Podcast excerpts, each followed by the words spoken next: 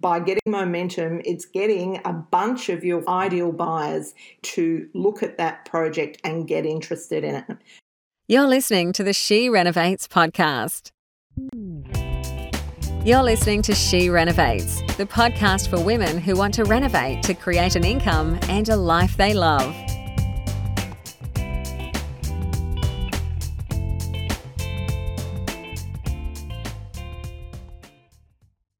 Hello, hello, it's Bernadette back with another episode of She Renovates. Now, if you are someone that's considering making the move from hobby renovator to professional renovator, maybe that's to replace your income or to fund a retirement, pay off your mortgage, whatever it is, and you're wondering what it takes, then this episode is for you.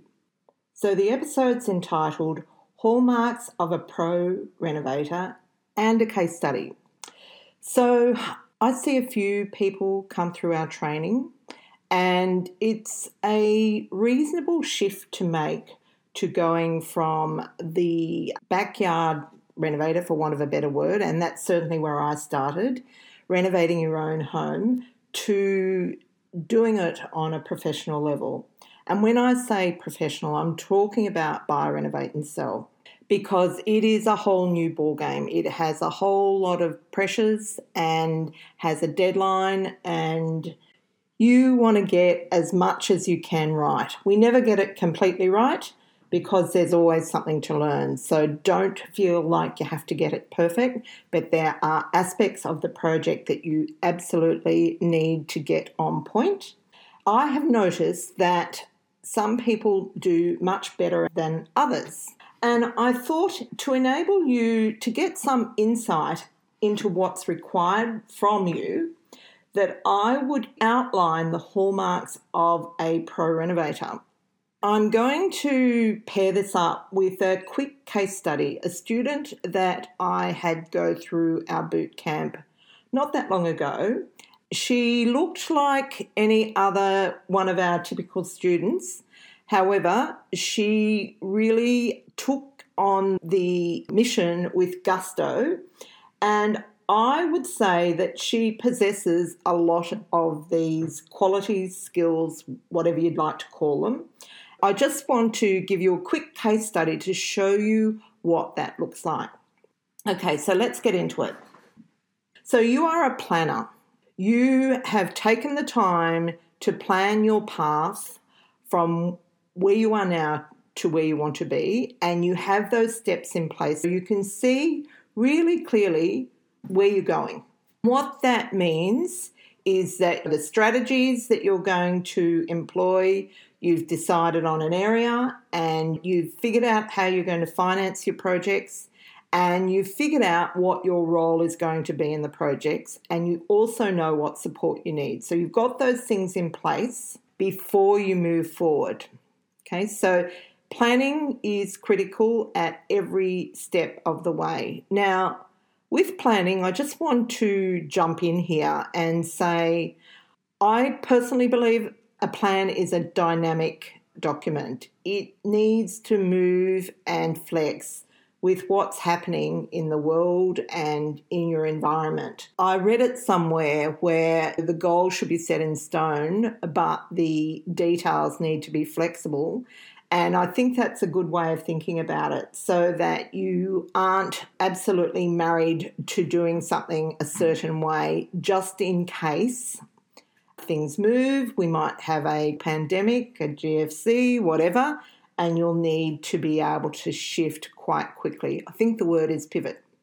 The main thing is that you think things through. And certainly in terms of your projects, you get that as much planning done as possible up front so that when you actually get to site, it's really things fall together pretty quickly. Second thing is that you implement training. If you're going to make this shift without any training, then you are just, when, I'm not even going to discuss that because it's madness. But the other thing that's madness is spending the time, money, and energy on training and then going back and doing things the way you've always done them. Not taking the training and implementing it so that you get better results. They say that the definition of madness is doing the same thing over and expecting a different result. So I do see that quite a bit, and it's incredibly frustrating. Some of the things that I see being missed, one of them is doing proper feasibility. I did a whole episode back in episode 80, I think. I went over how to do a killer feasibility, and that is critical because you need to know that property is going to deliver the result, the property that you're looking at, and you're going to be able to do that within budget. Making sure that you get the right property at the right price. Now, often the price is right, but the property is wrong. And the reason the property is wrong is because the renovator has not done their research. So they don't have a full understanding of their market, what the market is for their product, and just finding a bargain isn't always going to be a winning project. The other thing that I wanted to mention here is lack of attention to detail, not paying attention to the finer aspects of your renovation, things like the tax implications. So, they're just a few things that I see being skipped in projects. They're the things that differentiate a hobby renovator from a professional renovator. The next point is you take decisive action. Now, there are two words in that phrase decisions and action. So, the first thing is you need to be able to make a decision in a timely manner. So, the first decision would be to actually take action, but then there are numerous decisions that follow that during the course of the project, and you need to be able to make them. Some of those decisions we can make easier by templates and processes for, say, choosing colours, help with doing floor plans. But if you finding that you've done 30 or 40 floor plans and you still haven't made a decision about your project, then that's a warning sign. Being able to make a decision in a timely manner is absolutely critical. The second one is taking action. The main thing that stops us from taking action is fear. If you are finding that you are feeling paralyzed by fear, you've got everything in place, you've got your plan, you've done your training, and you are set to go, and you're paralyzed by fear, then that may mean that you need a mentor or a coach to get over that. Do whatever it takes to get over that because I can promise you that on the other side is the magic. The other hallmark of a professional renovator is that you look on it like a business. So, firstly, you manage your emotions. Now, I hear a lot of property people say, don't, you should be removed from your emotions. I personally don't agree with that because I don't think it's possible.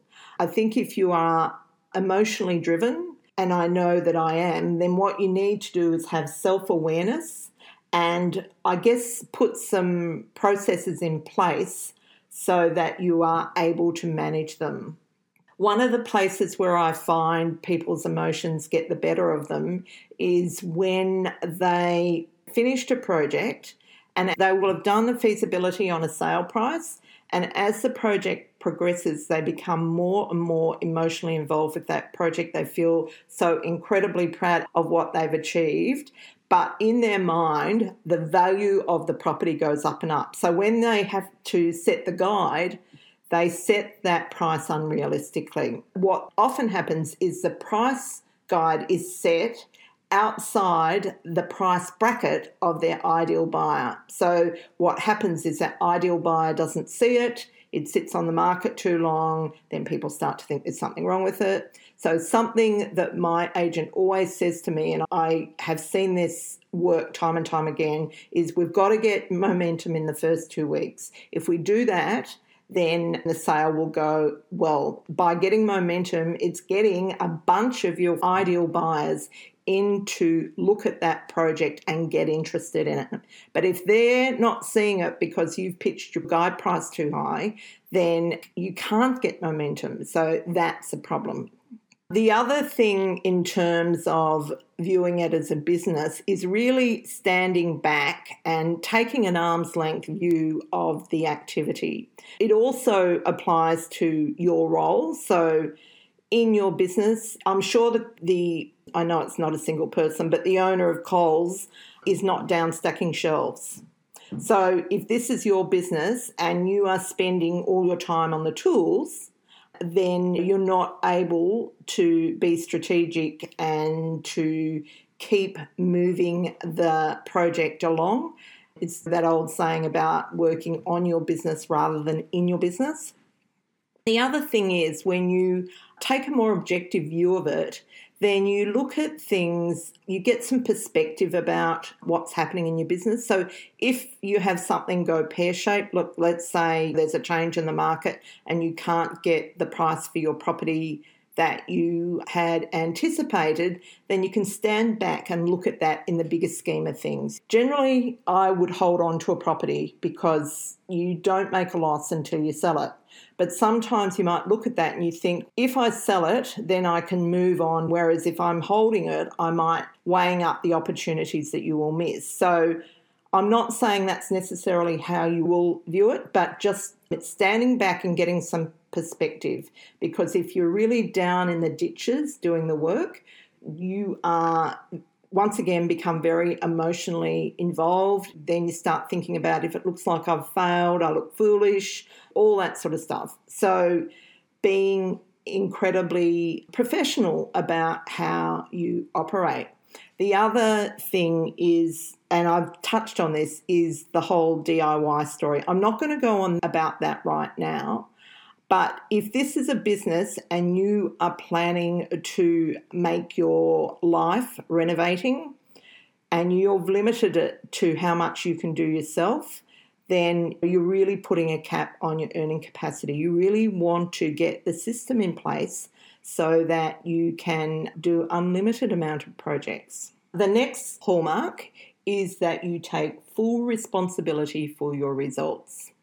What that means is that you don't really leave anything to chance. Okay, so you do everything that you can to make sure things flow as smoothly as possible. You follow a process when you are tendering your, you don't just hand it over to the trade and say, there's your scope, off you go you actually manage the detail and make sure that it's done in a way that works both for your trade and for you. A really simple example of that is if you get, say, three quotes and one of them is half the price of the other two winning, however, that trade may have left something out. Okay.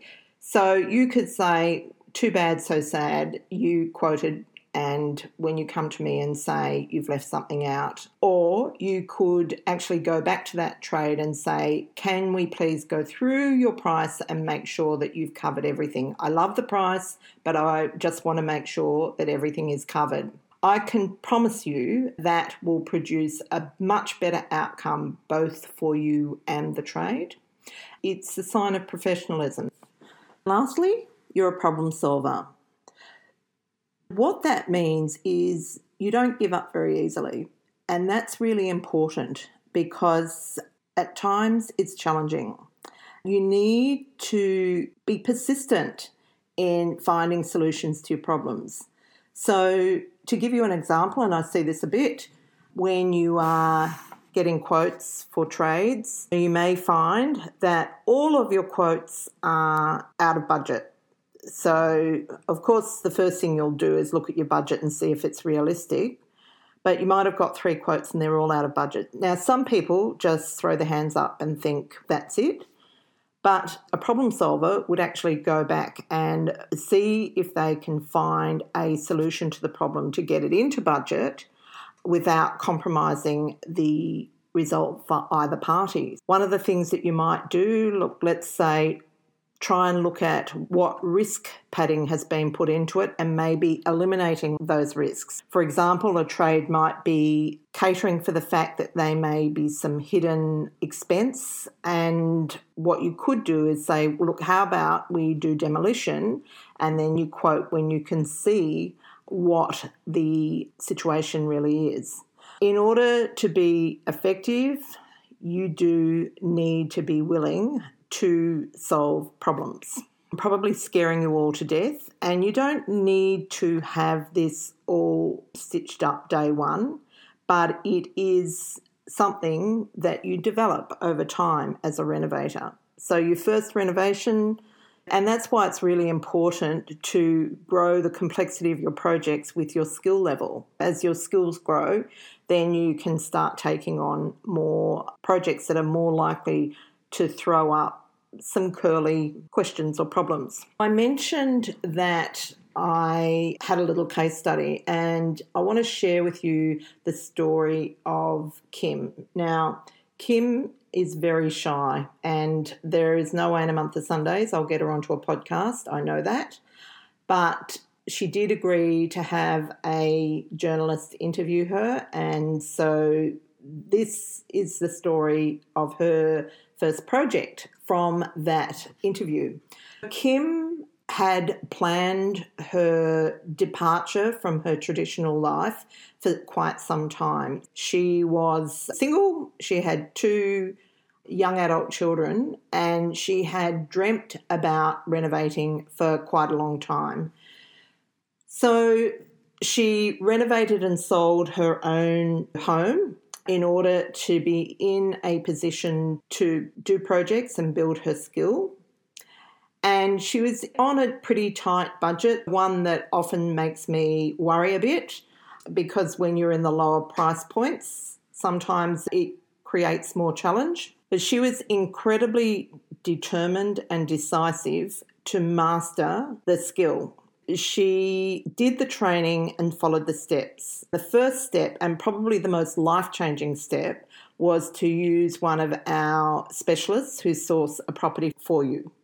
She ended up buying a property for 285,000 in a place called Shortland which is just out of Newcastle. It was a very modest two bedroom home and she followed the plan to renovate that home. She used trades, managed the budget really competently. And just to give you an example of the way that she managed the budget, she opened up a wall between the kitchen and the living room to make it a little bit more open plan. One of the main stretch of bench in the kitchen was the old style 450 wide. So she looked at different ways of maybe keeping the same because she planned to keep the same cabinetry and to widen the bench, move the cabinets out, but it just didn't work with the doorways. What she did was just accepted that bench was only going to be 450 wide, put the sink and the oven in the return leg of the kitchen, so they were in 600 wide benches, and put new doors, new bench top, and kept it as that. Now, she knew her market because her market is an entry point property. It's a first home buyer. So she made the right decision for her project. It's easy to get swayed because trades, especially, will push you to rip it out because they'll say, you can't do that.